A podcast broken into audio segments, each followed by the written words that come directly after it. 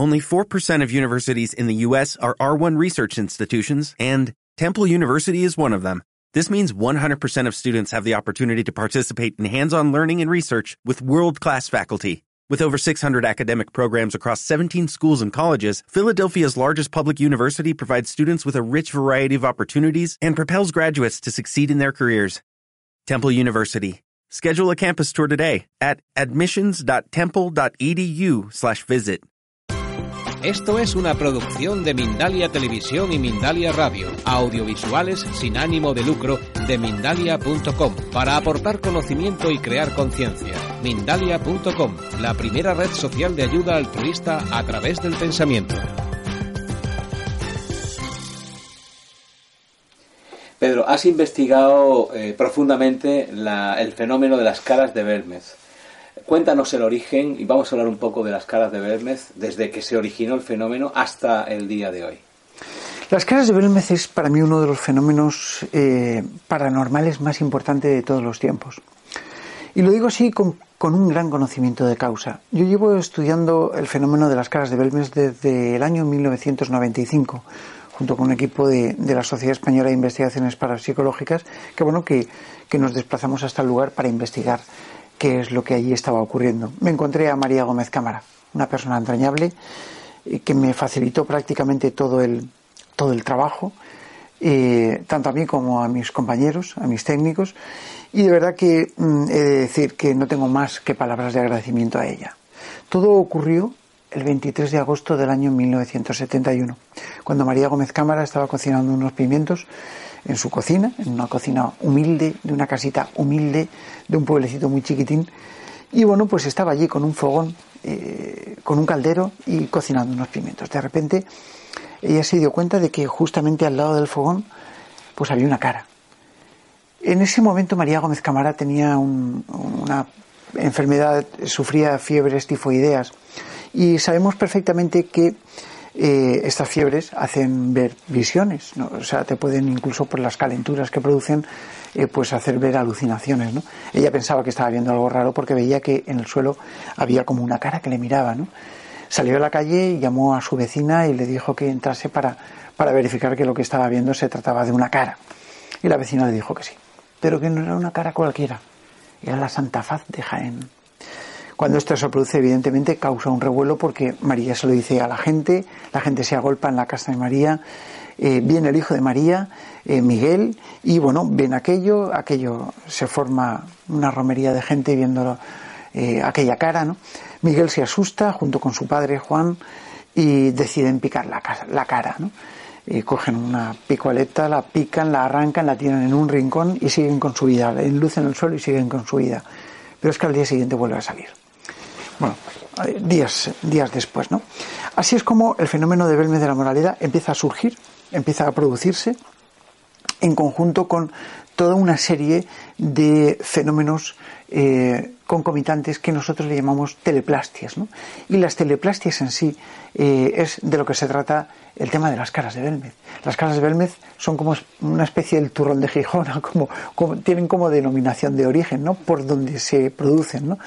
Eh, pese a que hay muchas teleplastias, caras de Belmez solamente están en la casa de María Gómez Cámara, en la antigua Rodríguez Acosta, número 5, ¿no? desde ese 23 de agosto del 71. Ha habido muchos equipos de investigación que han estado allí, que han pasado noches y días enteros en, en la, en la casa de esta señora y, eh, bueno, ha habido toda una fenomenología de, de sucesos que han ocurrido allí. No solamente las caras, sino también todo lo que ha ocurrido. ¿Puedes contarnos un poco qué es lo que ocurre en esa casa y también en, en otras casas eh, vecinales?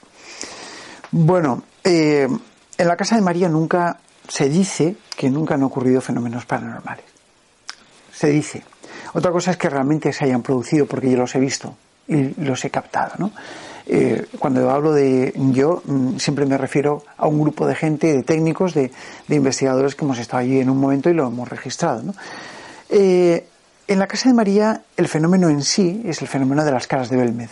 Un fenómeno que ha sido muy controvertido a lo largo del tiempo, porque ha sido muy fácil negar que este fenómeno eh, sea real. Eh, habían acusado a la propia familia de pintar las caras, les habían acusado de fraude de enterrar fotografías eh, boca arriba para que saliesen, ¿no? De que si el pintor del pueblo había pintado las caras. Todo esto se han hecho pruebas y pruebas y pruebas eh, e incluso pues en el año 1976 una de las caras, el pelao, se llevó hasta el Instituto Hidrológico de Valencia para examinarlo por el Consejo Superior de Investigaciones Científicas y no se encontró fraude alguno. Eh, no se encontraron tinturas como que, o sea, un informe eh, dirigido por José Luis Jordán Peña en aquel entonces, ¿no? intentaba desmitificar las caras, ¿no? pese a que hubo un diario, que era el diario Pueblo de aquel entonces, eh, que intentó atacar a las caras diciendo que era un fraude, que se pegaban codazos cada vez que les entrevistaban y que las caras las habían pintado ellos. Nunca se ha podido demostrar, nunca se ha podido demostrar, insisto, en que las caras han sido un fraude. ¿no? Esto vaya por delante y sobre todo yo creo que es uno de los, de los puntos más importantes. Se acusó a Miguel eh, Pereira de haber pintado las caras y yo tuve la suerte de estar pues con un querido amigo, con Miguel Blanco, en un programa de Antena 3, eh, bueno, eh, con un de estos que le ponen un polígrafo a Miguel en la propia casa de las caras, no a Miguel Blanco, sino a Miguel Pereira. bueno, y, y el polígrafo dictaminó que Miguel estaba diciendo la verdad y no tenía nada que ocultar ¿Qué más pruebas quieren? Eh, aquellos que se limitan a detractar gratuitamente, porque hay que ser escépticos, pero no detractores, gratuitos, eh, porque para detractar algo hay que estudiarlo. No basta con decir, no, como es un fenómeno paranormal y los fenómenos paranormales no existen, ¿para qué lo voy a estudiar? Directamente lo detracto. Esto es la navaja de Ockham y esto se muerde la pescadilla que se muerde la cola. Esto ya no lleva a ningún sitio, ¿no? Y esto es lo que se ha producido en Belmez y lo que evidentemente ha llevado de cabeza el fenómeno desde eh, prácticamente su aparición en el 1971, que yo en aquel momento pues era un chaval, ¿no? Y hasta a mí me han acusado de pintar aquellas caras, pues no sé yo, como no haya tenido que pintar eh, cuando psíquicamente, ¿no? No sé cuándo, ¿no? Y respondiéndote concretamente a la pregunta que me hacías, eh, sobre todo pues con relación a qué fenomenología han ocurrido, Insisto que en la Casa de las Caras no se ha encontrado fenomenología extraña. Si es verdad que a lo largo del tiempo, pues imagínate, yo he pasado allí cientos y cientos y cientos de horas eh, trabajando en la soledad, en compañía, eh, con, incluso pues, pues muestras que las tenemos en uno de los laboratorios aquí al lado, eh, fraguándose en el suelo, con experimentos como por ejemplo el proyecto Génesis, que para mí es fundamental, ¿no? Y además forma parte de la historia de Belmez, ¿no? Eh, un proyecto que nosotros creamos para intentar demostrar que el fenómeno de las caras de Belmez era un fenómeno absolutamente psíquico que se producía por parte de María Gómez Cámara como una especie de catalizador, ¿no? como un fenómeno que eh, se servía de la propia María para plasmarse en el suelo. ¿no? Y esto se demostró con el, con el, eh, con el proyecto Génesis ¿no? en el año 2002. Todo este tipo de cosas hacen que el fenómeno de Belmez evolucione.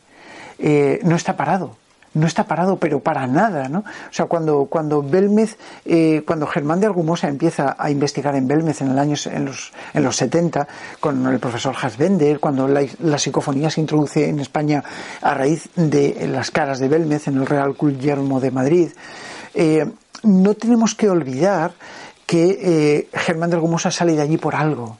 Yo sé, sé algo porque he hablado muchas veces con Germán de esto, ¿no? Y, bueno, que paz descanse este bueno y querido amigo, ¿no? Eh, bueno, y, de verdad hay muy poquita gente que lo sabe, pero Germán no volvió. No se paró ahí la investigación, porque la investigación continuó y Germán de Argumosa estaba totalmente informado porque yo le informaba de los pasos que estábamos siguiendo de la investigación que se producía en esta casa. Eh, estamos frente a uno de los fenómenos paranormales más importantes de todos los tiempos del mundo.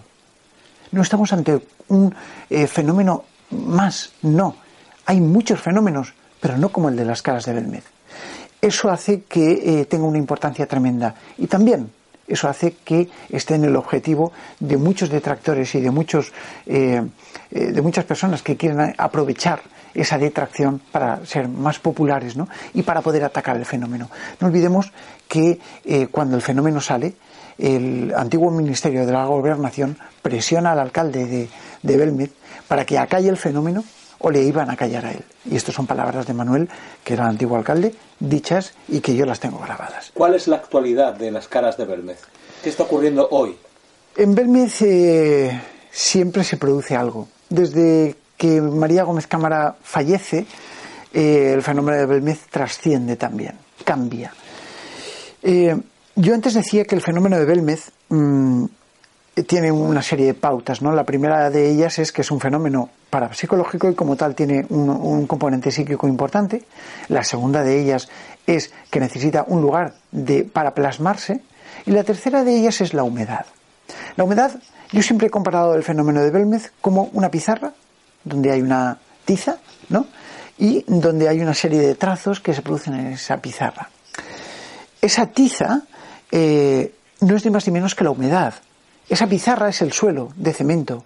Y la persona que pinta es María, pero no lo hace voluntariamente, sino que lo hace involuntariamente, desde el punto de vista psíquico. Es el canalizador psíquico que hace que se plasme. Pero al morir María, eh, ese fenómeno no ha desaparecido.